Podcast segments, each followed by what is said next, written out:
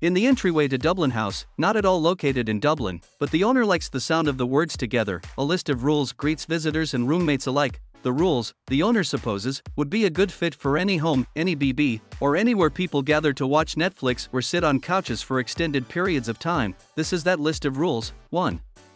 No shoes on the couch, no couch on the shoes. 2. For goodness sake, do not play anything by any incarnation of Bon Jovi. 3. If you walk when Tom Hardy is talking, you get punched in the kneecap. It won't hurt, but it'll be weird. 4. Finders keepers only applies to finding out some terrible truth. You keep that to yourself.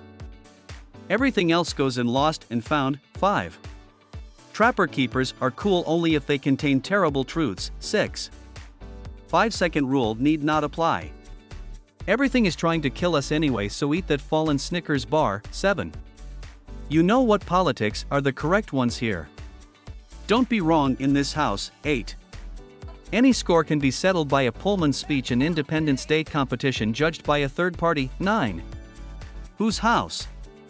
Run's house. 10. No one may speak ill of the beer slash wine slash spirit preferences of another. 11. Please speak ill of the New England Patriots. 12. You may fudge a maximum of 3 dice rolls per night. 13. You may cry during 10 things I hate about you, but not how to lose a guy in 10 days.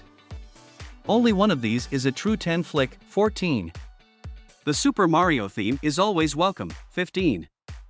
Winner buys the pizza, 16. The pizza buys the beer, 17. The beer buys a solid alibi, 18. Once a quarter, Dublin House will hold a group roommate meeting to discuss events, budgets, plans, and possible risks to the house for the coming quarter. This will facilitate a productive discussion and improvements to Dublin House.